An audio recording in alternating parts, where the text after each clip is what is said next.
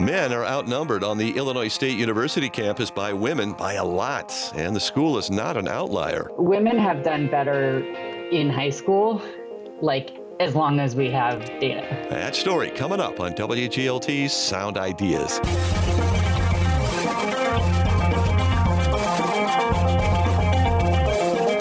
Afternoon. I'm John Norton. Also on today's show, a retiring educator in Bloomington reflects on how technology has changed how teachers teach and how artificial intelligence could change it dramatically. But let's look at it how it could help our students as well.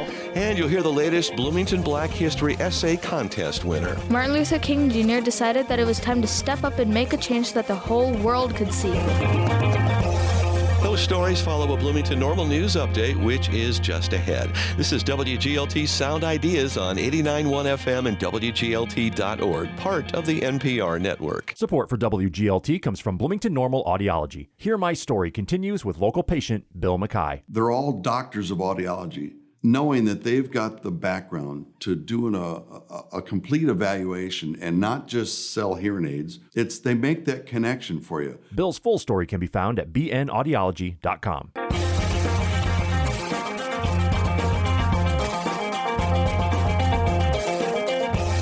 From the campus of Illinois State University in Normal, this is WGLT's news magazine, Sound Ideas. Good afternoon. I'm John Norton.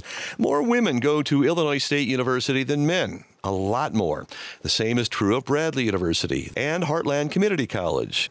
It's part of a nationwide trend that began in the 1980s and has widened. WGLT's Charlie Schlenker reports. In 1972, the U.S. government passed the landmark Title IX laws to promote gender equality in education. Back then, there was a 12 percentage point gap in the proportion of bachelor's degrees going to men compared to women. The gap closed in 1982. Since then, it has widened the other way, along with overall enrollment numbers. Now, overall college enrollment has been falling since the Great Recession, but the drop is also disproportionate by gender. The male share of college enrollment fell each year from 2015 to 2020, and the pandemic just made the gap even bigger. Graduation rates amplify the gender gap. More males do not finish degrees than women who leave without a diploma. Sarah Reber is a senior fellow at the Brookings Institution and an associate at the National Bureau of Economic Research. Essentially, you could say that like the proximate cause is that girls do better in high school. 2022 enrollment numbers show the national split is about 60 40 women over men. At Illinois State University, it's 57% female, 42% male. Bradley University in Peoria is 66% female and 34% male. Heartland Community College, 57% female, 43% male. It's not that Title IX and access to higher education explains the gender gap. It's that Title IX revealed something that would have been happening all along, but for cultural norms that historically favored men. Reber says other developed nations have similar gender trends in higher education. Women have done better in high school, like as long as we have data. Why are girls better than boys in K 12? There are several possibilities, including brain development. Some hypotheses include differences in what economists sometimes call non cognitive skills or sort of behavioral stuff. Everything from organization, executive function, you know, things like that. But then also like actual sort of like acting out and things like that. Like there's, you know, there's significant gender gaps in kind of all of those things. Reber cautions there's not enough science to say how much of the difference is from brain development. Gender differences in course taking choices and grades are more pronounced than they are in assessment test scores. It's not clear there should be policies that prop up a historically advantaged group though Reber says it's concerning how big the gaps are. She says society should want to use all its talents and make sure you serve everyone. And on campuses where the balance gets too far out of whack, it can create less of a sense of belonging. She says strengthening supports for those who have weaker academic backgrounds is a good idea in general and could help men more than women, but. You know, you do find some of the interventions that we do for in education like don't work as much for boys as for girls. Illinois State University pays attention to gender imbalances, but Associate Vice President for Enrollment Management Jana Albrecht says it's by professions and by colleges. For instance, there are significantly more men than women enrolled in the College of Business and the College of Applied Science and Technology, and women dominate the College of Education and Mennonite College of Nursing. Depending on the industry, we know we need more males in education. We know we need more males in nursing. Uh, but I think that we still probably need more women in STEM fields. It's our responsibility to pay attention to um, what industry is telling us they need. Uh, and if you do that, I think that balances out that 60 40 split. Albrecht says males may skew more toward coming back later after age 25, which speaks to the readiness issue in brain development. Another big population are the adult learners. Uh, do we need to call on that adult learner population to get them to come back and to get degrees in fields where we have shortages? And I think that's something that we could we could work on and we could facilitate as well. Albrecht says because females do better than males in K 12, there could be more men who go into the workforce after high school that could be attracted to something like nursing.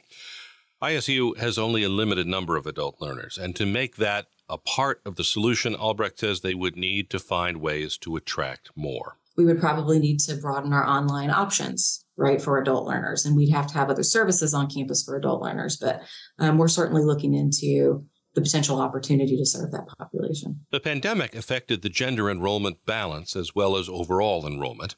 That was particularly true for community colleges, which tend to have more programs that prepare students for the workforce and programs in businesses that skew toward men. Sarah Reber of the Brookings Institution says there's a risk some of that male enrollment will disappear forever, even if community colleges expand workforce readiness programs to relieve the pandemic bottleneck in the supply of graduates. I think if you disrupt the transition to college, that can be permanent. Heartland Community College Vice President for Enrollment Services Sarah Deal Hunt says before the pandemic, Heartland also had a higher proportion of female students than peer institutions. That is changing. We are closing that gap um, between ourselves and other community colleges. We historically have been more transfer heavy then we have been applied program heavy than many of the other community colleges in the state. Deal Hunt says Heartland has worked to expand more applied work ready programs. As the needs of businesses have changed, so have even the Heartland workforce programs. In the past, Heartland workforce programs focused on female centric professions such as nursing. We've really been building out programs not because they attract males, but because they're what's in demand in our local community, but they're in areas of advanced manufacturing, um, HVAC, welding, renewable energy, electric vehicle, energy storage, agriculture. When males enroll in community colleges, they often enroll later in the annual cycles. Deal Hunt says Heartland has done marketing campaigns to get students to enroll earlier in the year so they have more class choice. She says general strategic enrollment efforts look at programs to help students complete degrees, and even co curricular programming might help convince male students to stick around. Esports, a game club, and intramural activity, for instance.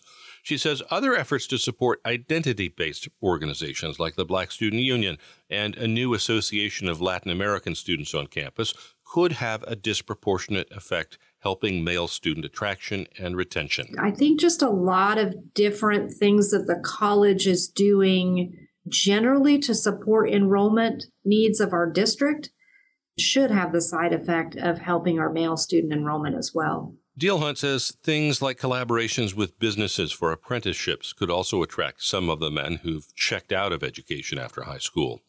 Another broad trend for Heartland and most community colleges is dual credit courses for high school kids. Deal Hunt says students who get dual credit are more likely to go on to four year degrees. That's particularly true for underserved communities. Male enrollment in dual credit courses started at 34% at Heartland a decade ago male students were not early adopters. Now it's about the same rate as the Heartland population as a whole, 44%. Deal Hunt says it's a good sign that the dual credit growth in males comes in both transfers for gen ed classes and applied workforce programs. Two small liberal arts colleges in the region, Illinois Wesleyan University and Eureka College, cut against the nationwide trend. They have roughly balanced enrollment by gender. Brookings Institution scholar Sarah Reber says it doesn't surprise her. Probably some of this, at least the you know the selective private colleges are doing essentially affirmative action for men because they want to have gender balance on campus. Like they're very attentive to like what is the on campus experience of students. And I think students of both genders prefer a mix. Illinois Wesleyan University has had a fairly even gender balance in recent years, according to the Dean of Admissions, Casey Evans. Evans says they don't use gender as a factor in admissions, but the athletic program might explain some of it. In any given year, our athletic rosters run about 60% male and 40% female. We offer the same number of teams for both genders, but football and men's lacrosse traditionally carry larger rosters than any female sport, which skews the number more male. Evans says as student athletes continue to make up a larger and larger percentage of the student body, it likely balances out that national 60 40 balance that favors females. Illinois Wesleyan University President Georgia Nugent says the competitiveness of the sports teams may also matter in gender balance enrollment choices. We have national championship teams, and I think that brings a number of young men to our campus. And happily, our student athletes are also very good students. Their academics are serious. Nugent says Illinois Wesleyan will double down on that. The school is adding men's and women's wrestling. One thing that's not a factor is family income. You might expect small liberal arts institutions to have an enrollment that skews wealthier than average and could be expected to have more gender parity because of that. Nugent says, nope. When you compare us to the state universities, typically the, the economic quintiles of our students match up pretty closely. Nugent says about 30% of the enrollment in small liberal arts colleges comes from lower economic bracket households. Even though college degrees provide more of a lifelong economic advantage over non graduates than ever before, women aren't benefiting from the gender enrollment divide. The Brookings Institution's Sarah Reber says even though women have more education in the labor market, the gender pay gap is still going in the other direction. There are a lot of occupations that are heavily female and require a lot of education, but have low wages. I'm Charles Schlenker. And I'm John Norton. This is WGLT's Sound Ideas. The dust storm that caused a major interstate pileup and killed eight people in central Illinois this month could be less likely in the future if more farmers adopt certain practices. That's according to an expert in sustainable agriculture. Details coming up tomorrow on WGLT's Sound Ideas. In this age of school on Zoom and rising student debt, not to mention a red hot job market, is college education still a good investment? We'll talk about that next time on Marketplace. Listen beginning at 5:30 on 89.1 FM and WGLT.org, Bloomington Normal's public media. A proposed housing development in Bloomington would get up to $4.5 million in tax incentives if the City Council approves. That money would come at the expense of several taxing bodies, including Bloomington Public Schools, through what's called a TIF district. TIF is an economic development tool in which tax revenue generated by a certain project is spent in that area, an area that's generally underdeveloped. District 87 Superintendent David Mouser tells WGLT's Eric Stock he supports the tax incentive plan with one one caveat. What you hope for is that you, that you have a good relationship with the city, so that they come to you and kind of let you know what the plan is, uh, and then that that allows us to be able to plan and and hopefully be able to support what we do. And and this that was the case here. Uh, I will say we found out about it uh, just over a week ago. Some of the initial discussions. So of course our questions are, well, if this if if this residential development brings new students, how do we make that right? And so we've already had discussions with the city about uh, ways to be able to offset some of those costs should the development bring new students. I will say the location that they're looking at is a location that we currently are not receiving uh, really any benefit from in terms of like tax revenue. Um, and so, in a lot of ways, we're excited to try to support the city in terms of what they're trying to do to expand, create developments, create opportunities, and bring in businesses, and and of course, uh, you know, residential in this case. But you know, at the end of the day, TIFs are always something that are concerning, and you just hope you have a positive relationship enough to to have the uh, the city willing to help offset some of the costs to do right by schools. Thoughts on wrapping up your first year at District 87? How did it go? It's it's fantastic. You know, I I'm trying to get like emotional here. You know, I think when you're in education, um, you you know you seek ways to be able to create an impact and to create relationships that you know you can kind of lay your head on the pillow at night and feel good about. It. And and um, you know it was a big move for me. It was a change, right? I've been out at Tri Valley for many years and developed relationships there, and um, and and I was really proud of the work that we'd done. But I also recognized it was time for a change. At the beginning of the year, if you'd have said to me July one, how do you feel? It would have been terrified, you know, because I was I was nervous to walk into a larger district. And um, you know, to me, I've been um, surrounded with open arms, uh, welcomed with open arms. I've been um, I've had the opportunity to learn so much uh, in in the area of diversity, um, and and to me, that's been what's been most fun about this year is just getting a chance to see uh, what happens in our 10 buildings on a daily basis. Get to create th- those relationships with students and families and teachers. And um, district 87 is a really great place. And uh, i have got nothing but positive to say about the first year that i've had. And while you wrap up your first year diane wolf is wrapping up her last year at district 87 after 17 years over 30 in education as she is retiring why now it's time. It's an exciting time for my family and myself. And um, I have been so, so lucky to end my career where I started in District 87. It has been wonderful to work with Dr. Mouser in his first year of being in District 87. And um, I just think it is time to let the next generation of leaders take their stand and lead with integrity and trust. What's been the biggest change in education since you started going full circle from starting at District 87 and ending at District 87? You know, this is funny because I was thinking about this today um, on my way over here. Is that it's been technology and the way that technology has integrated.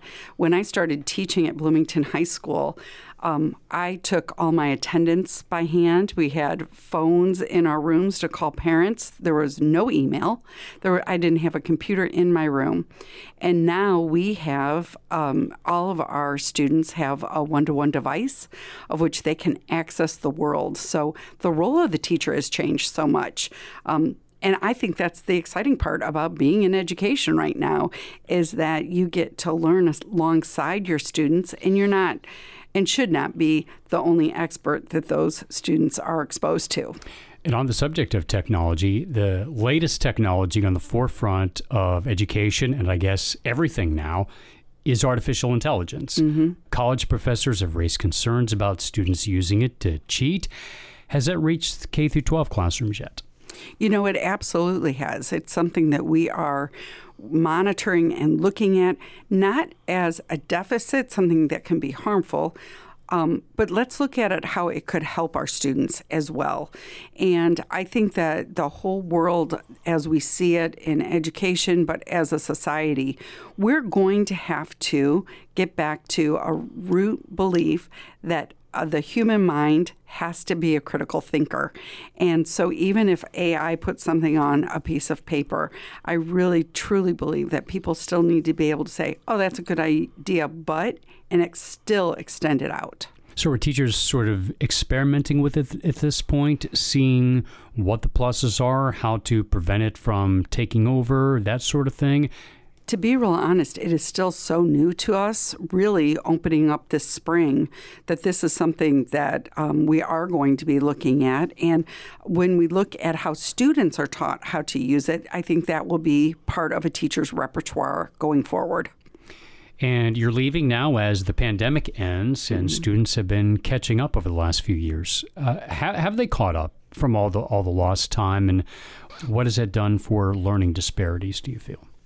Well, one of the things that I think the pandemic did was raise for our outside of educators this idea of educational disparities. Those have been there for years. But now we have everybody realizing that as a community, we need to be looking at those disparities and what our students come into our schools with and how we can have them grow. I would say this too one of the things that I truly believe the pandemic gave us was getting us back to our core beliefs as a school district and as a society. And we all really felt how important relationships are, supportive relationships. That was District 87 Superintendent David Mouser and retiring Assistant Superintendent Diane Wolf with WGLT's Eric Stock.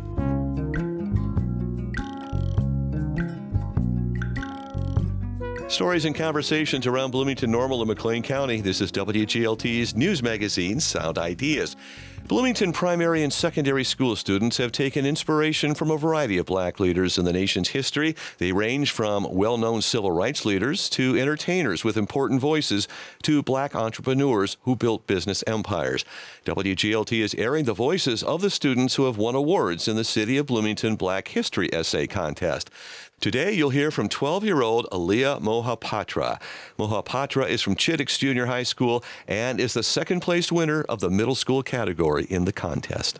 Can you imagine a world full of little kids with different skin colors wanting to play together, but they can't because half of them are black? This is what American minister Martin Luther King Jr. wanted to change.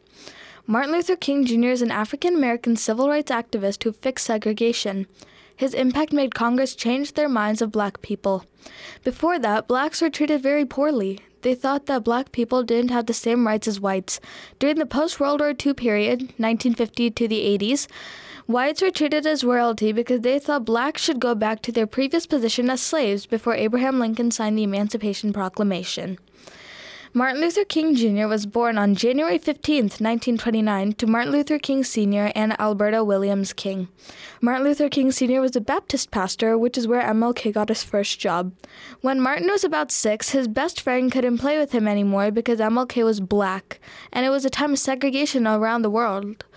They separated blacks and whites by keeping different public bathrooms and water fountains, and even black people couldn't go to the same restaurants as whites. This was a time of unfair civil rights, and someone needed to change that. Martin Luther King Jr. decided that it was time to step up and make a change that the whole world could see. It was time for him to start organizing protests and boycotts. He helped Rosa Parks by organizing a bus boycott to say that blacks won't ride buses till they make laws fair for all races and not separate them in the most simple places such as buses and restaurants. During this time, people were so severely racist that they threw bricks, rotten tomatoes, and other gross things because they thought blacks should go back to their places as slaves, just like the old times. Martin Luther King Jr. was assassinated and killed on April 4, 1968, in Memphis, Tennessee. The world grieved his loss because they lost an important leader who helped all skinned people become a family. Luckily, his legacy still lives on today. This is how our lives drastically changed for the better. Black people are now treated well, getting high positions in various sectors, such as Barack Obama, the 44th President of the United States, in politics, Oprah Winfrey in television, Will Smith in the acting industry, and many more. Like Martin Luther King Jr., we can all think positive and change the world for the better, but taking the first step is your right and decision. That's Aliyah Mohapatra, one of the winners of the City of Bloomington Black History Essay Contest. The audio of the speech was produced by WGLT's Charlie Schlenker. And that's Sound Ideas today. WGLT's news magazine is made possible in part by Bloomington Normal Audiology. I'm John Norton. Story help today came twice from WGLT's Charlie Schlenker, also from Eric Stock. The show was produced by Samantha Hill. This is 89.1 FM, WGLT, and WGLT.org, part of the NPR network.